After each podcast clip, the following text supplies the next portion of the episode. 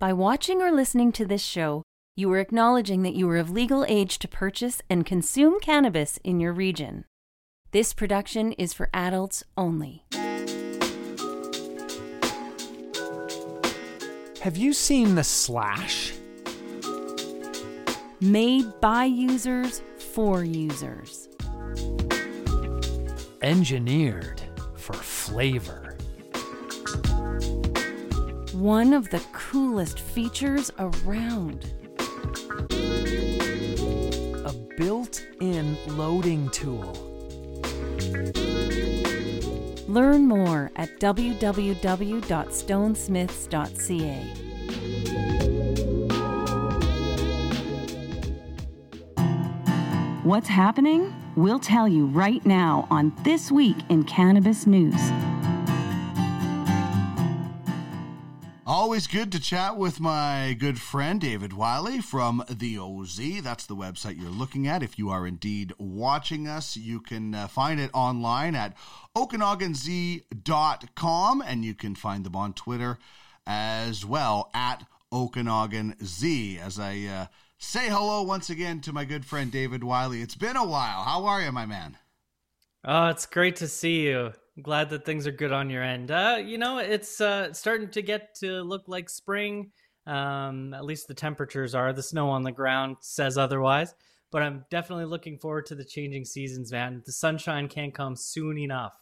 Yeah, uh, I here in Alberta, we're definitely going to disagree on looking like spring. I mean, I saw rabbit tracks out my window for the first time in like three weeks because we were down to the minus 50. So even the rabbits were burying for uh, warmth. So um, I, will agree. The sunshine is nice. I'm going to hold off on the spring talk until there's less than three feet of snow outside of my window. But uh, we're here to talk about cannabis, uh, David. And one of the really cool stories that we're going to start with is um, bigger fiscal sales than we were previously told as far as the first full year of legalization. Remember, it started in October of 2018, so fiscal 2019 was even better than we were told. Mm-hmm. Really fascinating tale of two different surveys.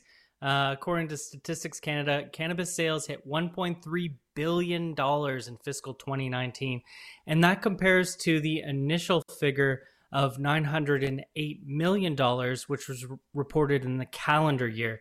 So it's a, a, a small shift of only a few months, but uh, a pretty huge difference in the end of 400 million dollars and it really is a testament to just how fast the cannabis industry is growing here in Canada. Uh, seeing the discrepancy, I reached out to the Federal Statistics Agency to try and figure out what was going on uh, with that major difference. And uh, the researcher that I spoke to was similarly surprised, saying that uh, between these two surveys, uh, they don't normally see a difference that's that large. So this really shows how quickly things are moving. And there are a number of factors that are accelerating that growth here in Canada. We had a lot more cannabis stores open in 2019, and that pace started to increase uh, in early 2020. Um, so, with more brick and mortar stores open, there's always more sales because there's more access points. So it's just a simple uh, a simple math equation. As well, we're seeing uh, supply chain development uh, and the pricing of products, which was really increasing and continues. Um, sorry, by which I mean decreasing. It was increasing in its decreases. If you're confused yet. um, so we've really seen the price go down and become a lot more affordable, uh, especially with the introduction of value brand products and those changes, more Cannabis 2.0 offerings, are really bringing a lot more people into the stores. And heck, there's more stores open. So, yeah, uh, just amazing difference in those two surveys. Yeah, and it's it's just kind of like following the the breadcrumbs, like Hansel and Gretel, right? And you look back and uh, you get the the count, and you're like, oh, there's a big difference. And then you look and you look at the, the, the reasons that you just listed. So it's not really hard to figure it out. But I wonder um, does this, do you think, change the uh, the view that people take maybe on the first full fiscal year of cannabis? I mean, I think that's quite a bit of a difference that adds uh, to the billions instead of the millions. And you know, there were there were so many people that were looking and saying this cannabis industry is tanking and it's not going to work. I think this tells a quite a bit different of a story. It really does. I think that people spoke too soon. Uh, we're as just as humans, we're so fast to poo-poo things, and you know we love to find um, something to criticize, and this just shows uh, just how uh, much sales are increasing, and uh, that cannabis consumers are really being drawn in. And we also have to look at the fact too that just recently um, recreational sales alone surpassed illicit sales, according to StatsCan. Initially, last year, the the um, recreational sales, along with medical sales, had passed illicit, and now it's just rec sales. So we're starting to move into a, a really growth phase of uh, of legal cannabis, and we're seeing the product and the pricing that reflects that. Mm-hmm. And I think there's a lot of people, and and but I, by no means am I saying the cannabis industry has reached where it wants to go, but there's going to have to be a lot of people saying, "Hey, maybe maybe I was wrong by writing off this industry uh, so early on." So good news there. It'll be interesting to see what the second full year and we as we continue to add more products and things like that as we go. This is also an interesting story that we're going to talk about for number two here, uh, and this is an article uh, that that's talking about you know who should we be listening to as uh, as a company? Do we listen to stakeholders, shareholders, or do we listen to consumers and bud tenders? I think that any CEO will tell you that there's quite a balancing act to be had here. You have to keep the shareholders happy, but how do you keep the shareholders happy if you're not making sales? And you can't make sales if you're not listening to the consumer. And that's really the crux of what a GTEC CEO, Norton Singhavon, has to say. He did an interview with Mugglehead and had some down to earth advice listen to consumers and bud tenders and not the shareholders. And GTEC has really been a leader in the cannabis industry with firsts. They were the first to package in glass jars, they're first to list terpene content on their product labels. And now they're the first to launch a legal blunt, which we haven't seen yet, but is coming. Uh, mm. GTEC is the parent company of Black Market and Tenzo, two brands of cannabis that you've probably seen in your local store uh, and have really been showing how um, good the quality can be. Uh, certainly premium priced as well, but you get what you pay for. GTEC itself is based in Kelowna, but the growing is done in Alberta uh, through their Alberta Craft Cannabis and those other uh, brands that they have. Um, so Norton basically says that he's not going to be putting money into stock promotion and that he'd rather use that money for brand promotion at GTEC. And, uh, you know, he says that if the product is not up to par, that he wants to know. And that's where that feedback comes from consumers, uh, from the people who are actually uh, you know, partaking and purchasing. So it's I think that his strategy of listening to people makes perfect sense, and uh, if people aren't listening to the consumers, then there's a hell of a blind spot there. Yeah, exactly. And listen, I think um, connecting with your bud tenders, uh, as, as, they mentioned, you know, you can go out and talk to one bud tender who has talked to how many different people in that day that might be talking about your product. So uh, I, I think, you know, as, as much as uh, LPs want to connect with the consumer, um, you do that directly through the bud tenders, and it's a, it's a great kind of trickle down effect as well. And you know, I know they also have something called the Green Tech, which is their uh, medical uh, patient kind of portal. That's very interesting, and um, you know, they're admitting that they're they're not doing a whole lot with it. They're just kind of throwing it out there to see what it does. The one thing I, I kind of disagree with in this article and, and their stance, and I have the, the quote up here about you know not wanting to do farm gate sales, which which I think is a big miss for LPs that aren't going to get on board with Farmgate. And the one quote they had was from a retail store saying, "If you're within so many kilometers of my store, I'm not stocking your product," which I think is the absolute uh, back asswards way of going about this sort of thing. I mean, you know, you catch more flies with honey. Instead of saying I'm not putting my product on yourself, why don't you say, "Hey, congratulations on your uh, your your farm gate sales there. Uh, make sure you mention that we carry your product when somebody wants more of it because as a consumer, are you going to go for a tour every single time you want to buy a three and a half gram something? No, you're not. And you're probably going to have to go for some sort of tour to be able to buy the farm gate. At least, you know, I, I, I would imagine. So you go to the, the LP, you learn about it. Oh, you want to get that, and I can get it later on at my local retail store. I just think it's a it's a strange way of looking at it, saying if you're close to me, I'm not stocking it on my shelves instead of building a relationship and getting a little bit more, promotion from from the LP. Because I think Farmgate is going to be huge, man. And and and you know, you guys know better than any anybody uh, in that area that you live in how important those tours and sales and and and, and that industry can be. You hit the nail on the head. Anyone that lives in a wine region like the Okanagan Valley is understands that wineries do what they do in order to draw people in so that they can see, so that they can create a relationship with that bottle of wine and with the terroir and with the grapes. And if you can do that, if you can show people uh, where uh, something is from and how it's made, then you can build brand loyalty. And that's exactly what this farm gate does. It, people, it allows uh, producers to bring people into their facility and show them how things are done. And that will only increase uh, consumer traction when they head back home to their to their local shops. And no one is going to go and buy all of their product just straight from the producer. There will always be a strong place in the market for brick and mortar stores. Mm-hmm. It's uh, listen. I just had Jesse Lavoie of Toba Grown on my sh- on the uh, the earlier hour this week, and and you know he's taking the Manitoba government to court on a constitutional challenge to be able to grow because as you know Manitoba is the only province. Quebec uh, they were they were yeah. beaten but they've appealed so you still can't grow there. And and that the government's argument in Manitoba is well it might impact retail stores. Well not every citizen is going to be growing. I mean these arguments are so paper thin and you know if you're if you're buying from a retail store or you're growing at home you're still contributing money to the industry and it just it baffles my mind uh, to see some of these excuses. So listen listen, I applaud uh, some of the things that GTEC is doing. I just don't like that kind of argument and and you know the the the the maybe the response from the retail outlets. We all need to work together. There's enough there's enough division in the world, man. We can all come together for cannabis, can't we? you know, everyone wants to protect their little bit of market share, but won't anyone think of the consumer?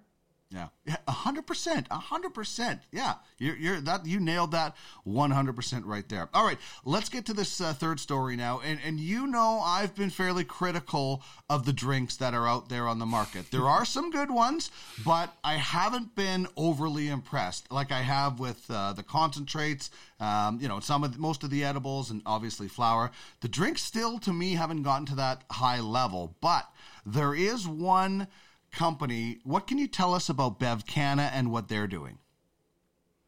And you know, you're not alone in not overly enjoying the beverages. They're actually really an untapped market right now in Canada.